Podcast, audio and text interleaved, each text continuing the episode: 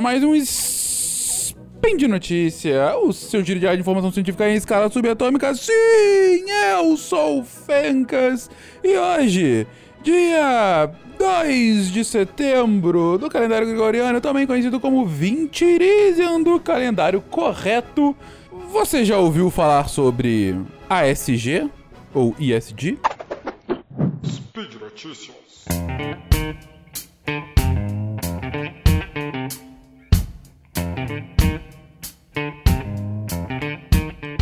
Queridões, se você está aí no, no mundo dos investimentos, se você acompanha, é um investidor ou acompanha isso de alguma forma, se você está no mundo corporativo de alguma forma, deve ter percebido uma movimentação bastante peculiar no mercado brasileiro, que na verdade é um espelho de uma movimentação global que tem acontecido mais ou menos por maio, junho, julho desse ano. Um novo termo, que não é tão novo assim, mas que acabou entrando agora no mainstream, ele tem explodido no mercado de investimentos e é o ASG ou ISG. Isso é um acrônimo para ambiental, social e de governança, ou environmental, social governance, né? Uh, que é uma forma como investidores responsáveis, como se autodeclaram, colocaram questões que a gente também conhece como de sustentabilidade ou sustentabilidade corporativa no momento da sua decisão de investimento. Algum tempo atrás, quando começaram todas as discussões sobre qual é a responsabilidade de quem tem a grana ah, na hora que está investido em algum ativo, em alguma empresa ou coisa do gênero, ah, algum tempo atrás dizia-se que investidores que tinham alguma preocupação com relação a isso, poxa, será que o dinheiro que eu estou bancando a empresa uh, de alguma forma tem impacto no, na potencial merda que ela faz ambientalmente ou socialmente? No início achava-se que não, mas aos poucos o, o mainstream foi vendo que sim. Ah, é claro que o financiador tinha alguma responsabilidade e ao longo do tempo, em muitos países, em certos casos, inclusive, uma responsabilidade legal com o que estava acontecendo. A gente deve lembrar que no Brasil, por exemplo, com o que aconteceu em Mariana, lá com, com a Vale, com a Samarco, uh, os financiadores uh, do, dos empreendimentos também começaram a ser responsabilizados criminalmente. Ou seja, quem estava bancando aquilo, se acontece uma grande merda como aconteceu, um, um, um, incidente gigantesco, no caso de Mariana, depois repetido em Brumadinho, os investidores então devem ser, no mínimo, perguntados: ué, vocês não verificaram quais eram os riscos daquele mega empreendimento? E por conta disso, lá atrás, ainda nos anos 80, 90, investidores que tinham essas premissas eram chamados de investidores responsáveis, ou depois investidores socialmente ou socioambientalmente responsáveis, né? Uh, e vários mecanismos foram sendo construídos sobre como que esses investidores poderiam de alguma forma incorporar essas preocupações na hora em que eles estivessem partindo para esse tipo de investimento, né? Como é, é, esses investidores poderiam, afinal, ter ferramentas ou planejamentos ou, ou uh, arcabouços metodológicos, né? Para que esse tipo de investimento responsável fosse de alguma forma mais bem estruturado e não virasse um qualquer coisa. Qualquer coisa que eu faço vale. Porque não é assim que funciona, né? Não é assim que deveria funcionar. Então, ao longo do tempo, principalmente a partir dos anos 90 e aí nos anos 2000 começam a surgir vários movimentos, uh, movimentos de associações de investidores ou movimentos capitaneados pelas Nações Unidas, né? Um dos mais famosos deles uh, que é da, dentro do, do, do, braço ambiental das Nações Unidas, né, que é o Programa de Meio Ambiente, antigamente conhecido como PNUMA, né, hoje ONU Meio Ambiente, uh, surgiu um, uma ligação entre o meio ambiente e finanças numa instituição que é conhecida no mundo todo como UNEP-FI, né? UNEP, do, do é, United Nations Environmental Program, uh, e FI de Finance, né? Uh, e por conta disso, é, dentro do Nepafy, alguns arcabouços foram criados e o mais famoso deles é o PRI, ou PRI, né, que são os princípios de investimento responsável, em inglês, né, Responsible Investment, uh, que é um, um arcabouço que é, é, é, quase que um, quase não, é literalmente um compromisso que investidores institucionais assumem de que vão começar a incorporar questões socioambientais na hora da sua decisão de investimento, né. Mas o que, que isso tem a ver com ASG, com ISD? Ao longo do tempo, essa questão do investimento socialmente responsável, do investimento responsável, foi ganhando uma nova faceta, incorporando elementos de outros lugares, como quem conhece da área conhece bem o Triple Bottom Line, né? Que, que é, muito, é muito difundido na sustentabilidade corporativa, uh, e acabou migrando na lógica dos investidores para essa questão do ASG ou ISD. Esse termo então existe aí desde meados dos anos 2000, começou a ser mais difundido a partir de 2010, uh, ah, mas agora em 2020 ele virou muito mainstream. Alguns chamam de bolha, alguns chamam de novo patamar, é, outros falam que é um progresso natural, tantos outros comentam que, tal qual uma bolha, vai explodir e, e a atenção vai diminuir, mas o fato é que, para investidores institucionais, a questão da incorporação de critérios socioambientais de governança nos investimentos está sendo cada vez mais uma demanda recorrente que eles têm recebido. Mas afinal, demanda de quem? Para entender isso, a gente tem que entender de onde vem o dinheiro e para onde vai o dinheiro. Né? Quando a gente fala de investidores institucionais, investidores um, que, que, assim, a galera que de fato mexe com dinheiro, né? Aqui entram não só os famosos bancos, né? Os bancos múltiplos, os famosos bancos que, enfim, fazem propaganda por aí o tempo todo, né? Que provavelmente você tem conta num deles. Uh, mas também que a gente chama de gestores independentes, né? São casas que não são bancos, né? Não tem lá realmente a, a, todas as premissas do que um banco de fato tem, nem é regulado, né, assim como um banco, mas ele, a, é, ele é um lugar em que ele atrai pessoas com mais ou menos dinheiro, aí depende de como é a casa, não vou entrar nesse, nesse mérito aqui, mas são gestores de ativos. Em geral, ativos de terceiros, né? Então são pessoas, são, perdão, são instituições uh, que vão gerir o seu dinheiro, por exemplo, né? Então você vai lá numa plataforma de fundos. Então, esse fundo é administrado por uma gestora, né? Então você tem lá vários fundos famosos uh, que tem gestores famosos que nada mais do que recolhem, do que pegam dinheiro de várias pessoas, fazem um montinho nesse dinheiro e acabam indo para uma estratégia de investimento específico, seja em ações, como é muito famoso, né? Enfim, vou aqui atrair um monte de coisa para investir em ações na bolsa, né? Em que eu posso ganhar tanto no day trade, né? Naquela compra e venda frenética do dia a dia, ou como eu posso ganhar mais no longo prazo, esperando com que as ações das empresas vão se valorizando e aí eu vou distribuindo dividendos, ou eu, eu compro muito na baixa e vendo na alta o que ela vai valorizando, coisas do gênero, né?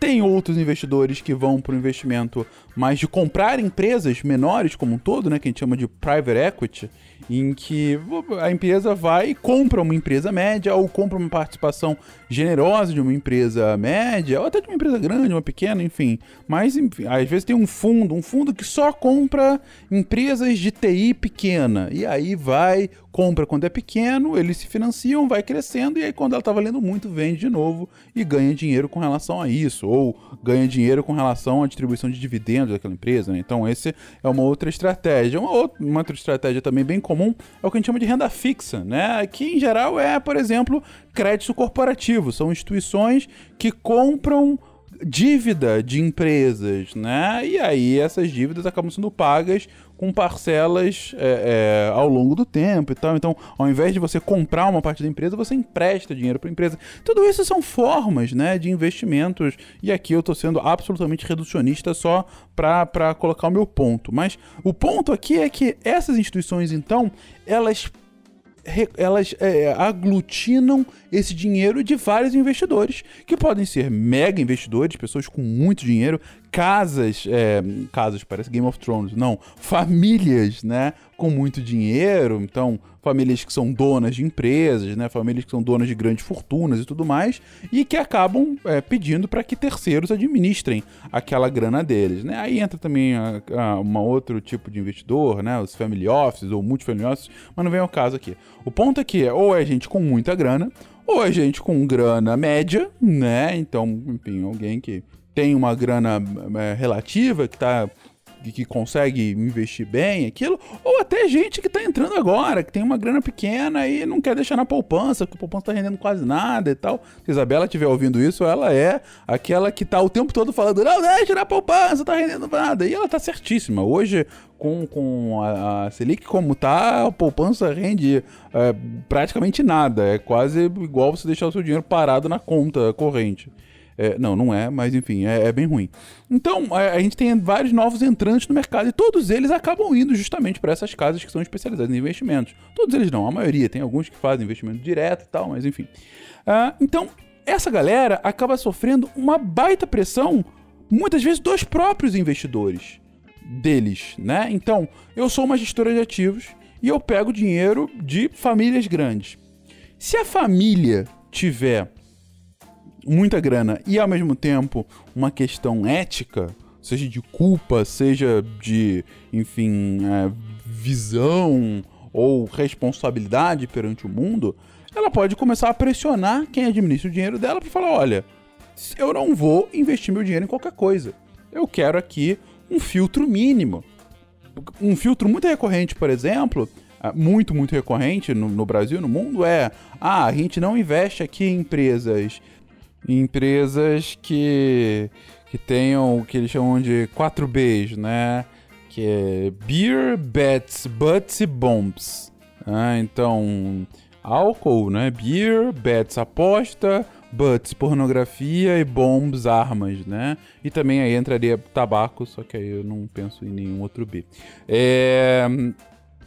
Mas então, assim, são, são setores que, em geral, é, é um filtro de, ó, não vou investir em nada disso e, e acaba sendo justamente por pressão uh, de, de, de outros investidores, né? De quem está comprando essas cotas desses fundos, né? Para investimento. Aí às vezes pode ser só esse filtro negativo, mas aí podem ter algumas famílias ou grandes investidores ou até pequenos falar: não, eu quero preferir empresas em setores não problemáticos. Então não vou investir uh, em mineração porque dá muito problema. Não vou investir em petróleo e gás porque polui muito e tal. Ou vou só investir em energia renovável, em florestas ou coisa assim. Então, ou pode até falar que não é uma questão setorial. Ele pensa assim: ah, eu vou investir em qualquer setor mas só as melhores entre os setores. Então, eu posso investir em mineração, mas eu quero a melhor mineração. Eu não, eu não quero uma mineração ruim, entendeu? E aí você começa a ter essas características e essas exigências que vêm por parte dos investidores. E esse é, um, é o primeiro motivo do porquê desse progresso uh, e, e início. Uh, criar esse clima para a explosão da SG agora, né? Mas o segundo motivo que eu acho ainda mais, é, é, é mais é, realista para explicar o que, que, tem acontecido agora e que tem muita relação, obviamente, com o grande fato de 2020, que é a pandemia do coronavírus, é, é a questão realmente do investimento, das questões socioambientais de governança serem vistas como um novo filtro de risco. Porque com o coronavírus, a gente está trazendo um elemento absolutamente exógeno ao mercado, ao setor produtivo, e está falando, sabe aquele planejamento que você fez em 2019 ou, pro início de 2000, ou no início de 2020 para os próximos cinco anos? Acabou, não vale mais nada. Você vai ter que repensar qualquer coisa.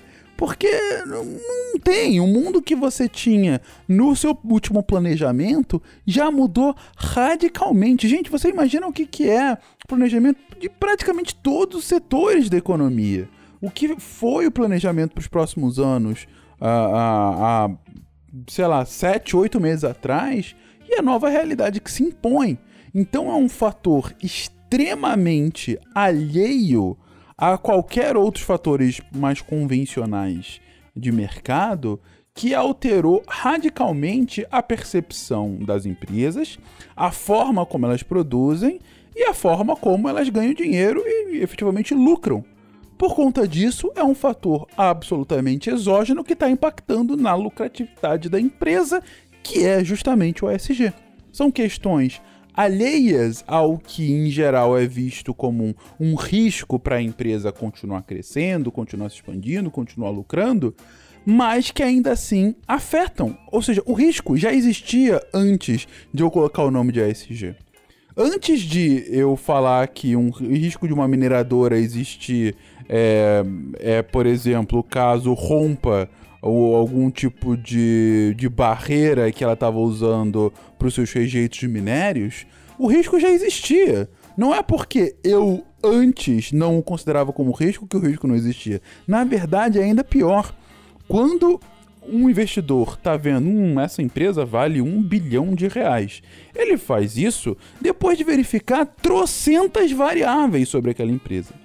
Agora, se quando ele está verificando essas trocentas variáveis, isso a gente chama de valuation, né, quando a gente está dando um valor de mercado para ela, quando você está verificando trocentas variáveis daquela empresa, se você deixa de verificar uma variável, como por exemplo essa questão das barragens, e precifica ainda assim, significa que você está precificando ela, está dando um valor dela, sem saber que ela tem um puta risco que pode explodir, literalmente no caso, a qualquer momento e quando explodir, o valor real dela vai cair substancialmente. É mais ou menos o seguinte, gente. Imagina, imagina que você vai comprar um carro, um carro usado de um amigo seu. E claro que você tem algumas tabelas aí de carro, né? Do quanto ele vale ou não. Então, mas digamos que não tem essa tabela, né? Você vai, vai usar. Uh, você vai chegar com ele num valor para você comprar aquele carro. E é um carro usado, um carro já tem aí 5 anos e tal. É um, não é um carro lá, um top de linha. Você tá olhando, 5 anos e tal, começou a ver e tal. É, eu dou uns 10 mil pra esse carro. E aí o cara fala, pô, 10 mil não, vale 20. Aí tem toda aquela negociação e tal. Aí no final, você viu, viu que ele tá funcionando direitinho, tá rendendo bem. Ok, ele de fato pô, tem um ar-condicionado, tá funcionando o som, parece um carro confiável, mas no final chegaram a 15 mil. Ótimo vocês acabaram depois de. Você acabou depois de ver várias. Uh, um, vários indicadores, né? Várias características daquele carro, você chegou a um preço, você valorou o quanto de fato ele valia para você, né? Você quantificou aquilo em dinheiro e aí você chegou a um valor. Agora, imagina quando você está fazendo tudo isso, você fez e tal, beleza. Você pega o carro, com 5 minutos ele rodando, sei lá, explode a bateria. Ou você vê que ele não faz curvas direito para a esquerda. Ou alguma coisa bizarra. Um puta risco que você, na hora que estava analisando antes da compra, não atinou que ele poderia existir. Você precificou o carro ainda assim, a despeito de existir o risco ou não, e aí ele vai lá e o risco se concretiza como um problema para você. Se você soubesse daquele risco, o carro não valeria mais 15 mil ele valeria 5. Porque é um negócio que vai tornar ele mais inutilizável, porque você vai ter que pegar ele e já vai ter que levar para o conserto. Entendeu? É isso, de forma análoga, que é uma valoração de uma empresa. Claro, muito mais complexa, mas enfim, como exemplo, vale para isso. E as questões ambientais, sociais de governança são justamente essa nova camada de potenciais riscos que sempre estiveram ali, mas que agora eu consigo nomeá-los e, por identificá-los, eu consigo precificá-los. E aí eu consigo fazer com que aquela empresa tenha um valor realmente uh, uh, que condiz à realidade dela no mercado.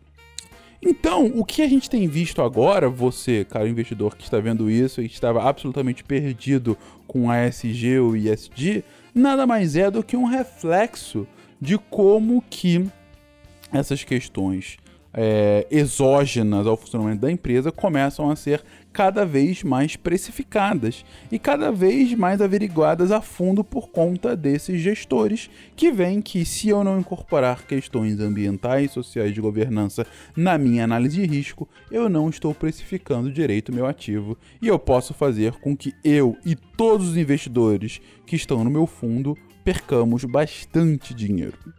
É isso, gente. É claro que o assunto é muito mais complexo do, do, que isso.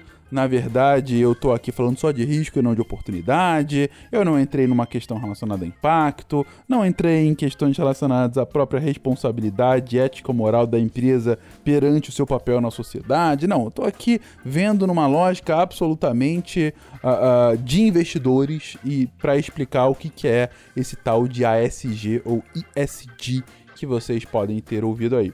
Você gostou disso? Quer que a gente elabore mais, talvez num, num? Alguns patronos já tinham pedido um SciCast sobre essa questão de, de investimento, investimento e questões socioambientais, que por que não? Enfim, diga aí, Comente aí no post o que você achou, se quer ouvir falar mais disso, se você acha que eu sou um capitalista safado e que na verdade o capital tem que acabar e a revolução tem que acontecer para que todos vivamos bem. Enfim, comenta aí o que você achar, não tem problema, estamos aqui para ouvir. E se você acha interessante ouvir, inclusive, opiniões divergentes da sua, e não só dessas, mas de qualquer outra área da ciência, considere apoiar esse projeto por meio do nosso patronato no Patreon, no Padrim, no PicPay. A partir de um real você pode fazer com que esse projeto continue acontecendo lindão. Nem que seja para você ouvir isso e se revoltar e achar que eu devo ir para o paredão assim que a revolução acontecer. Mas, de qualquer forma, enquanto não acontece, eu dou um beijo para você e espero você amanhã aqui no Spin Notícia. Um beijo e até amanhã, gente. Tchau, tchau.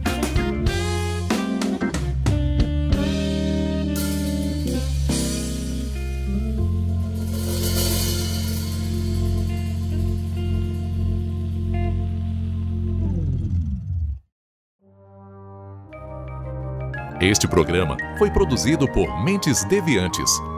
deviante.com.br.